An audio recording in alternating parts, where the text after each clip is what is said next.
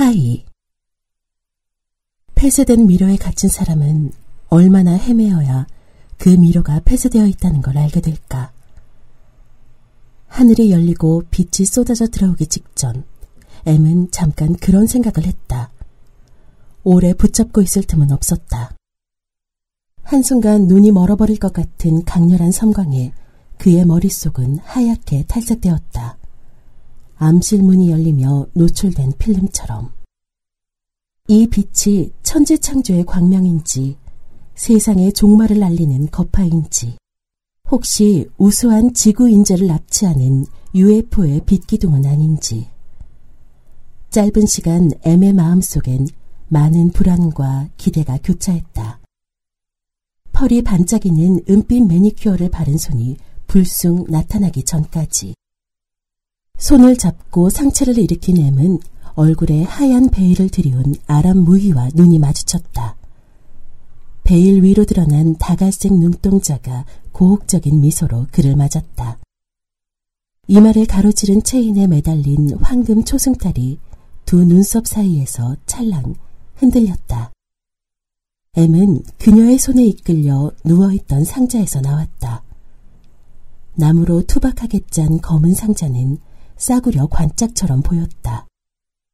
그녀는 M의 손을 트로피처럼 높이 치켜들더니 정면을 향해 정중하게 허리를 숙였다. 요염하게 팬 가슴선을 따라 박힌 스팽글이 불빛에 반짝였다. 반대편에선 화려한 터번을 두른 카이저 수염의 사내가 역시 정면을 향해 절도 있게 인사를 올렸다. 얼결에 M도 꾸벅 허리를 숙였다. 머리 위 구조물에 설치된 조명 아래로 울긋불긋한 현수막이 나부꼈다. 지상 최고의 매지션 샤리아르 겐지 플라스틱 벤치에 드문드문 앉은 관객들이 박수를 보내주었다. 좀 하네 정도의 미적지근한 반응이었다. 아람 무희가 멍하니 서 있는 M을 무대 옆쪽 계단으로 안내했다. M은 객석으로 내려가 빈 벤치에 엉덩이를 걸쳤다. 뒤에서 누군가 어깨를 두드렸다. 어디 갔었수? 중간에 상자 열어봤을 땐 없던데. 투실한 볼살에 입꼬리가 눌린 중년 사내는 접선이라도 하듯 은밀하게 물었다. M도 상체를 기울여 은밀하게 속삭였다. 사라졌었죠. 저 친구 진짜 마술사예요. 해가 뉘엿뉘엿 이을기 시작했다. 구름이 적당히 퍼진 청명한 하늘은 멋진 캔버스가 될 것 같았다. M은 유원지 중앙에 있는 대관람차로 갔다. 높은 곳에서 노을을 감상하고 싶었다. 티켓을 받는 아르바이트 여학생이 껌을 질겅이며 M을 위아래로 훑어보았다. 검은 정장에 검은 넥타이를 메고 혼자 대관람차를 타는 남자. 여학생은 씩 웃으며 막 지상에 도착한 핑크색 곤돌라의 문을 열어주었다. 곤돌라가 최정상에 오르기도 전에 유원지 전경이 한눈에 들어왔다. 전나무로 둘러싸인 공터에 회전목마, 유령의 집, 바이킹, 환상극장 등이 오밀조밀 들어차 있었다. 사람들은 두세씩 짝을 지어 놀이기구 사이를 한가로이 배회했다. 마술쇼가 벌어졌던 야외 무대에서는 카이저 수염과 아람 모희가 소품을 정리하고 있었다. 지상 최고의 매지션은 허리가 시원치 않은지 상자를 들고 걷는 폼이 엉거주춤했다. M은 고개를 들어 서쪽 지평선을 바라보았다. 밤의 군대가 바람을 등지고 화공을 시작했다. 진홍빛 화염이 건조한 회청색 하늘을 거침없이 집어삼켰다. 기세가 꺾인 낮의 군대는 대열을 허물고 허둥지둥 퇴각했다. M은 눈도 깜빡이지 않고 노을의 고요한 진격을 응시했다. 그 절정의 한순간을 놓치지 않겠다는 듯 선연한 붉은 빛이 하늘 끝까지 닿으려는 찰나 막 정점에 올라선 곤돌라가 덜컹 흔들렸다. 바지 주머니 속에서 진동이 울렸다. 잠시 눈을 돌려 휴대폰을 꺼내는 사이 노을은 거무튀튀한 제걸음만 남긴 채 이미 사라지고 없었다. M은 방정받게 떨고 있는 휴대폰을 노려보다가 통화 버튼을 눌렀다. 네가 죽였지? 내가 죽였지. 커서는 문장 끝에 멈춰서서 숨을 골랐다. 스크린 우측 귀퉁이의 시계는 오후 9시 49분을 가리켰다. 자판에서 손을 떼고 담배에 불을 붙였다. 누굴 죽였다는 거지? M이라는 남자는 왜 검은 정장 차림으로 혼자 유원지를 어슬렁거리고 있을까? 장례식에 다녀오는 길인가? 스크린에 가로막혀 흘러내린 담배 연기가 자판 사이로 스며들었다. 내 노트북이 어느 날 먹통이 된다면 아마도 폐암 때문이리라. 휴대폰이 요란하게 오 해피데이를 연주했다. 발신자 미확인. 음악을 1절까지 감상하고 휴대폰을 들었다. 네가 죽였지? 그의 목소리는 오늘도 여전했다. 소심한 분노와 미처 감추지 못한 초조함. 전화를 받을 때마다 뒷골목 가로등 아래 공중전화 부스가 떠올랐다. 구겨진 레인코트, 송수화기를 움켜쥔 손등의 핏줄, 목을 움츠리고 주위를 두리번거리는 사내. 불규칙한 숨소리가 귓바퀴를 간지렸다. 가슴팍에 힘을 주고 숨결을 조절하려는 노력까지 그대로 전해졌다. 누구세요? 라고 물으면 그는 기다렸다는 듯이 전화를 끊겠지. 언제나처럼. 오늘은 내가 먼저 끊어볼까. 휴대폰 폴더를 닫으려는데 작은 구멍에서 억눌린 절규가 터져나왔다. 후미코짱! 황급히 휴대폰을 다시 귀로 가져갔다. 거친 호흡이 시원스럽게 뿜어져 나왔다. 후미코짱, 네가 죽였잖아. 왜 그랬어? 내게 얼마나 소중한 존재인지 누구보다 네가 잘 알면서. 누구세요? 전화가 끊겼다. 남자의 울부짖음이 사방 벽에 튀어 검은 얼룩을 남기며 흘러내렸다. 후미코짱, 그걸 알아채는 사람이 있을 줄이야. 스크린의 커서는 여전히 내가 죽였지 뒤에서 숨을 고르고 있었다. M은 여전히 대관람차 꼭대기에서 휴대폰을 붙들고 있고 노을은 거무튀튀한 제걸음만 남겨놓은 채 이미 사라졌고 백스페이스 키를 눌렀다. 커서가 지나온 길을 맹렬히 달려 글자들을 지워나갔다. 스크린에 하얗게 눈이 내렸다. 배에서 꼬르륵 소리가 났다. M은 프라이드 치킨 한 조각을 베어 물었다. 아삭한 튀김옷 속에 따끈한 살코기가 졸깃하게 씹혔다. 생각해보니 오늘 입에 음식물을 밀어넣고 씹은 기억이 없었다. M은 맥주 두 병을 곁들여 치킨 한 마리를 허겁지겁 해치웠다. 맛있다. 절로 독백이 흘러나왔다. 맥주와 나초를 추가로 주문하고 M은 느긋하게 소파에 몸을 묻었다. 기다리는 동안 빈 접시에 뒹구는 앙상한 뼈다귀들을 다시 달개 형태로 맞춰보았다. 생각보다 쉽지 않은 퍼즐이었다. 그제야 M은 어두컴컴한 홀에 흐르는 이상기류를 감지했다. 곳곳에 뭉쳐앉은 수컷들의 술렁임. 그들의 시선은 바에 홀로 앉은 블랙 시폰 원피스의 여성을 할끔거렸다. M은 엉덩이를 옆으로 옮겨 사람들 머리 사이로 바에 흐르는 시야를 확보했다. 할로겐 램프에 드러난 그녀의 옆모습은 과연 아름다웠다. 허리 부근까지 탐스럽게 물결치는 곱슬머리. 이마에서 시작해 콧날, 턱, 목, 가슴골까지 한 번의 붓질로 그려낸 듯한 날렵한 윤곽선. 완벽이란 표현이 버겁지 않은 신체의 비율과 볼륨.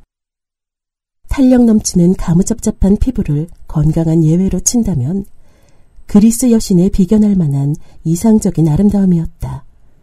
때문에 어떤 수컷도 그녀의 신전에 선뜻 발을 들이지 못했다.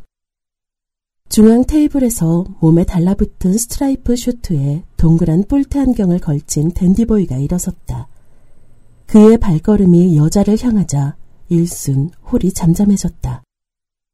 바에 한쪽 팔꿈치를 기대며 인사를 건네고 자연스럽게 옆자리 스툴을 차지하는 동작까지 반복 훈련으로 다듬어진 선수의 내공이 묻어났다.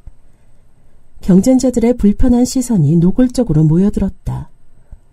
댄디보이는 서글서글한 미소를 앞세워 끈질기게 구애춤을 추었다. 하지만 여자는 그가 보이지도 않는다는 투로 앞에 놓인 블러디 메리만 홀짝거릴 뿐이었다. 엠은 나초를 씹으며 둘의 대결을 흥미롭게 지켜보았다.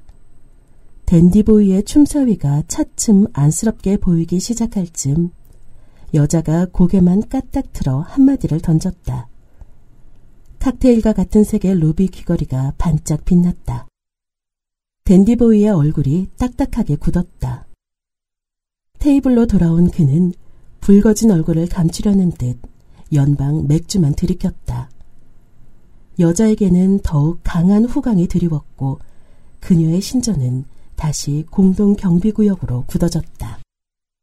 아르테미스 M은 신전의 주인으로 수많은 여신들 중 달의 여신을 선택했다. 태양신 아폴론의 쌍둥이 여동생, 멀쩡한 청년 악타이온을 사슴으로 변신시켜 사냥개들에게 갈기갈기 찢기도록 만든 매정한 여신. 자신의 벌거벗은 몸을 봤다는 죄목이었는데 사실 작정하고 훔쳐본 것도 아니고 순전히 우발적인 사고였다. 왜 여신들은 때로 대책 없이 가혹하고 잔인해지는 건지. M은 차가운 맥주를 입에 머금었다가 천천히 넘겼다. 역시 이상적인 아름다움은 연모의 대상이 아닌 금기의 대상인가. M은 한때 사귀었던 노문과 여학생을 떠올렸다. 맑은 피부에 덧니가 매력적인 그녀는 왼쪽 눈이 약간 작은 짝눈이었다. 확연히 표가 나는 짝짝이는 아니고 정면에서 보면 표정이 어딘가 살짝 기우뚱해 보이는 정도. 누군가를 향해 고개를 돌릴 때 그녀의 왼쪽 눈은 놀란 토끼처럼 활짝 벌어졌다. 아마도 어린 시절 콤플렉스를 처음 인식한 후부터 몸에 밴 습관이었으리라. M은 바로 그 모습에 반했다. 파르르 떨리는 왼쪽 눈가의 근육이 말할 수 없이 관능적이었다. 그는 유독 여인을 거울 앞에서 한숨 짓게 만드는 사소한 그러나 치명적인 흠결에 매혹되었다. 다만 흠결까지 사랑하는 것과 흠결을 사랑하는 건 미묘한 차이가 있었다. M은 결국 안톤 체오프를 좋아하는 짝눈 아가씨에게 매몰차게 차였다. 자신이 어떤 점에 반했는지 솔직하게 털어놓은 직후에 블러디메리를 홀짝이는 아르테미스에게는 M을 매혹시킬 만한 페르시아의 흠이 없었다. 전혀. 그럼에도 쉽게 눈을 떼지 못하는 이유는 기시감 때문이었다. 저 여자 어디서 본 것 같은데. M은 기억 창고를 잠시 뒤져보다가 고개를 저었다. 아무리 매력이 없다 한들 저런 여인을 기억하지 못할 만큼 자신이 무례한 놈은 아니라고 믿었다. M은 담배를 물고 불을 붙였다. 연기를 한껏 머금은 후 혀를 튕겨 공중으로 도넛을 만들어 날렸다. 하지만 동그란 도넛 대신 밀가루 반죽 같은 흐물흐물한 덩어리만 쏟아져 나왔다. 연기 덩어리가 몸을 늘어뜨리며 천장의 할로겐 램프를 향해 피어올랐다. 단순한 장난 전화가 아니었나? 남자의 절규가 허연 담배 연기에 실려 공중을 배회했다. 왜 그랬어? 내게 얼마나 소중한 존재인지 누구보다 내가 잘 알면서 그렇게 말할 수 있는 사람은 세상에 단 한 명뿐이었다. 하루. 후미코짱은 그의 유일한 가족이자 친구이자 연인이었다. 장화를 신은 것처럼 까만 발을 가진 플라티나 종의 암컷 고슴도치. 이름도 다니자키 주니치로의 소설 후미코의 발에서 따왔다. 하루.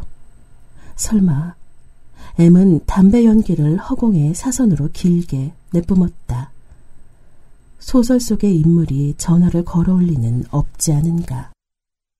장난삼아 시작한 일이었다. 발단은 몇 해 전 번역을 맡았던 일본 신인 작가의 미스터리 소설이었다. 500페이지가 넘는 책을 관통하는 미스터리는 한마디로 요약될 수 있었다. 아니, 도대체 이런 게 어떻게 책으로? 일본어를 한국어로 한 문장씩 기계적으로 옮기던 M은 무심코 장난기가 발동됐다. 여주인공이 마시고 있는 커피를 밀크티로 바꿔서 번역한 것이다. 왠지 그녀는 밀크티를 더 좋아할 것 같았다. 얼마 후 출판사에서 보내온 책을 훑어보던 M은 노천 카페에 앉아 밀크티를 마시는 여주인공의 모습에 야릇한 설렘을 느꼈다. 소설 속 박제된 세계에 미세한 균열을 일으켰다는 그녀와 자신만이 알고 있는 비밀 표식을 숨겨놓았다는 자족감이 뿌듯하게 가슴을 채웠다. M은 요술봉을 손에 넣은 신출내기 마법사처럼 변신술 놀이에 빠져들었다. 커튼 색깔을 자신이 좋아하는 자줏빛으로 바꾸고 거실에 걸린 클림트 그림을 뭉크로 좀 더 과감하게 토이푸드를 벵갈 고양이로 변신시키기도 했다. 원서와 번역본을 꼼꼼히 대조해보지 않는 이상 알아채기 힘든 보잘것없는 마법이었다. 자신에게 떨어지는 일감의 면면을 봤을 때 그런 수고를 기꺼이 감내할 사람은 없으리라 확신했다. 최근 일곱 개의 고양이 눈이라는 소설을 번역하던 중 M은 하루를 만났다. 단칸방에 틀어박혀 고슴도치를 벗삼아 사는 히키코모리. 주조연급은 아니고 일종의 메커핀 효과로 짤막하게 세 번 등장하는 엑스트라였다. 하루는 일본어로 봄이라는 뜻이었다. M은 세 번째 장면 끝에 누군가 그의 고슴도치를 죽여 소나무에 밤송이처럼 매달아 놓은 장면을 덧붙였다. 변환의 수위가 차츰 높아지기는 했지만 살아있는 생명체를 죽인 건 처음이었다. 출간된 책에서 자신의 범행을 확인한 M은 못내 꺼림칙했다. 왜 그랬을까? 왜 그런 위약적인 충동이 일었던 걸까? 왜 하루를 더욱 극단적인 고독 속으로 밀어넣고 싶었던 걸까? 부정할 대상이, 사랑할 대상이 자기 자신밖에 없는 절대 고독 속으로.